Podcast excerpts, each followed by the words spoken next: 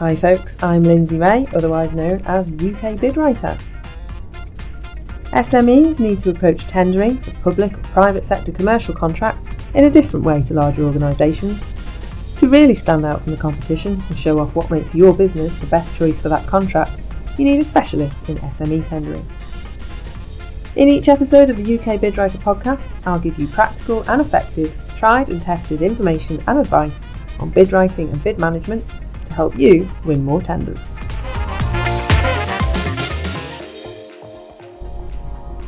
Today I'm going to give you the basic nuts and bolts of responding to the longer form questions on a tender, which are often called the quality question.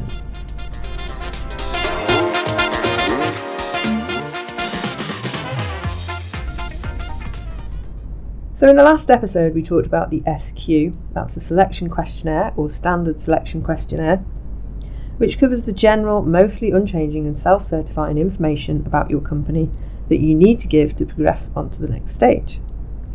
Today, I'm going to talk about that next stage in fairly general terms because, as I've mentioned before, my aim with this first series of the UK Bidwriter podcast is to very deliberately start at the beginning and cover some of the initial, most fundamental steps that many of my clients come to me for help with. In further series, I will go into much more depth on all sorts of topics, including how to break down and understand what quality questions are actually asking for, how to use that information to build solid structure for your answers, how to weave a compelling narrative around that structure, and much more. And in fact, that's the reason for the lag between the last episode and this one. It's been really tricky to narrow such a complex subject down into an easy 15 minute or so segment. So for now, I just want to give you some tried and tested, super simple tips that will help you maximise the points you can score and give you a bit more confidence in the bid that you're submitting. If you do want to leap ahead, or if there's something specific you want to know more about, there are all sorts of written posts on my website. Go to ukbidwriter.com forward slash resources, or just bop on down to the show notes. I'll put a few links in there too. Okay, let's get into it. First of all, what kind of questions will you generally be asked?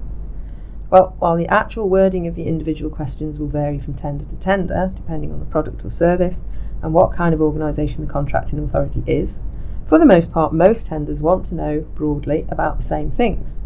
At the very least, they want to know if you can deliver the products or services in the way they have imagined within their specification, whether you have the capability, capacity, resources, and experience to meet the contract requirements, and that might include staffing, recruitment and training, premises and equipment, and your subcontractors and supply chain. And they'll also want to know how you'll manage both the day to day delivery of products or services and the behind the scenes contract related stuff, such as orders, invoicing, and so on. Also, how you will monitor, measure, and report your performance on the contract, and this is where KPIs and SLAs come in that's key performance indicators and service level agreements. And that topic definitely deserves at least a whole other episode at some point, so keep your ears open for that one. And then, beyond the actual delivery of the contract spec, they may also want to know how you can support their wider aims. So they may ask about social value, local employment and apprenticeships, environmental management, and any kind of charters you're signed up to, like the UK Prompt Payment Code, for instance. So, in a minute, I'll get into how to use the questions themselves to develop a solid structure for your answers.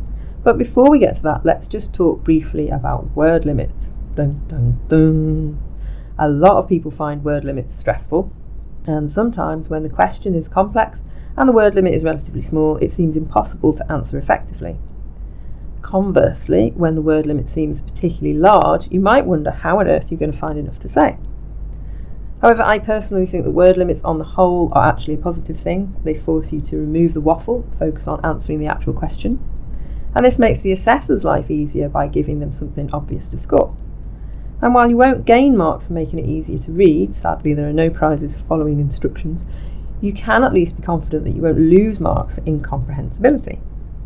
But the bigger benefit of word limits is that they can give you a pretty good idea of what the buying organisation is expecting in terms of content. For instance, a 100 word limit is essentially a couple of paragraphs. A 250 word limit is roughly half an A4 page. A 500 word limit is around a page. A 1000 is two pages, and so on. So, if the question has a larger word limit, say a thousand words or more, then you can reasonably assume that they're expecting a fair amount of detail. If it's around 3,000, then yeah, they are expecting war and peace. But if the word limit is low to average, say 350 to 500 words, then you can assume that they want a fact filled response with a brief explanatory intro or summary. And if the word limit is very low, 200 words or less, then you need to stick to just the most relevant, important facts. In any case, where word limits are in place, you should always assume they want at least something more than a yes or no answer, because otherwise they would have just given you a checkbox to tick. And for your own sanity, where no limits are in place, I strongly suggest setting some yourself anyway, because this will help you cut out the deadwood and focus on writing a sharp response that the assessor can easily score. In a minute, I'll talk about how to use the question to structure your answer, but right now, let's have a word from our sponsor. We haven't heard from her in a while, and she seems like a nice lady. If you like what you've heard so far, head over to my website at ukbidwriter.com forward slash coaching to find out more about my unique one to one coaching program. Through real time coaching during a live bid, you'll become a confident and successful bid writer. You'll learn how to improve your bid writing skills, understand tender questions, structure your answers effectively, optimize your internal processes, save time and relieve pressure, and produce high scoring bids time after time. Let's get started today.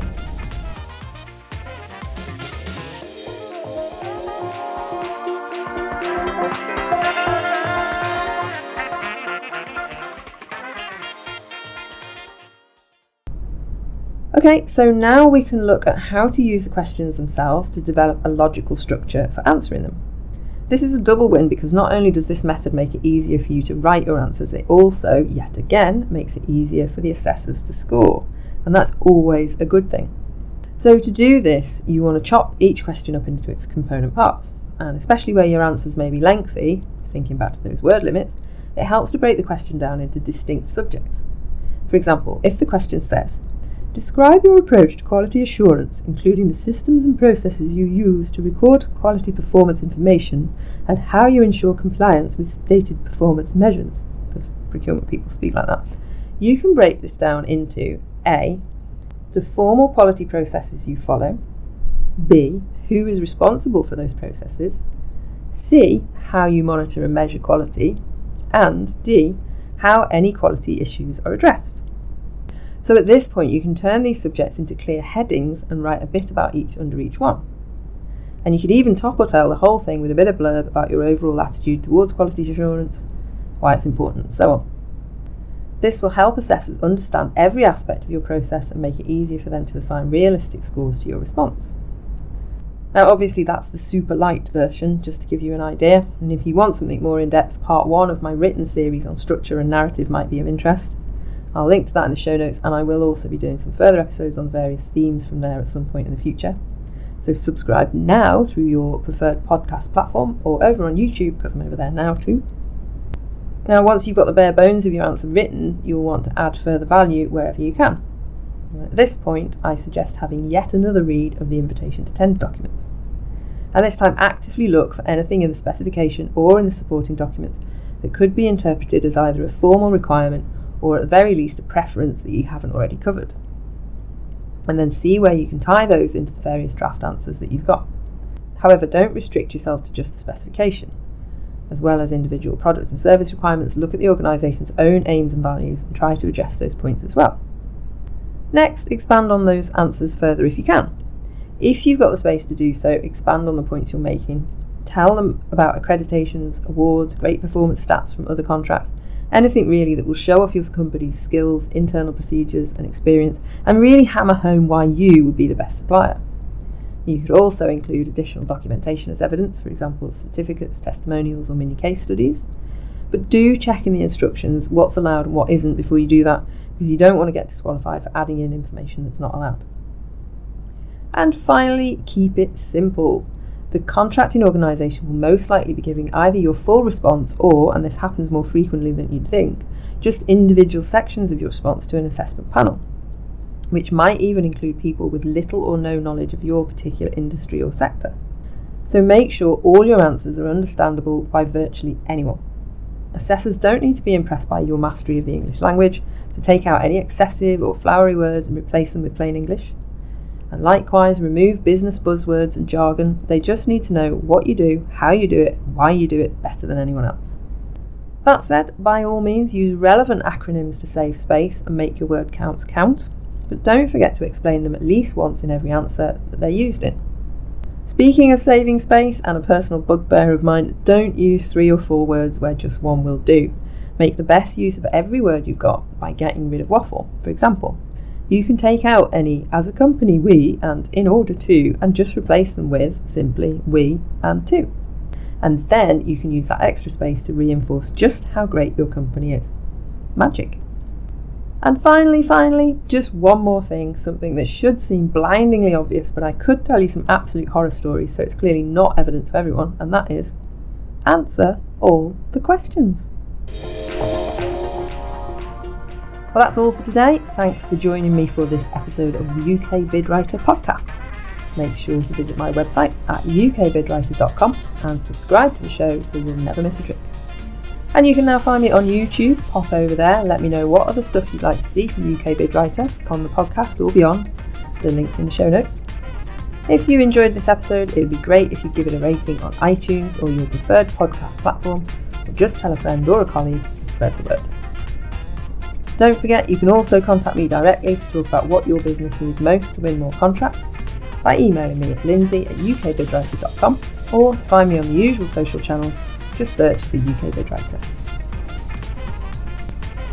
You've been listening to Lindsay Ray, otherwise known as UK Bidwriter, offering specialist expertise for UK SMEs. See you next time.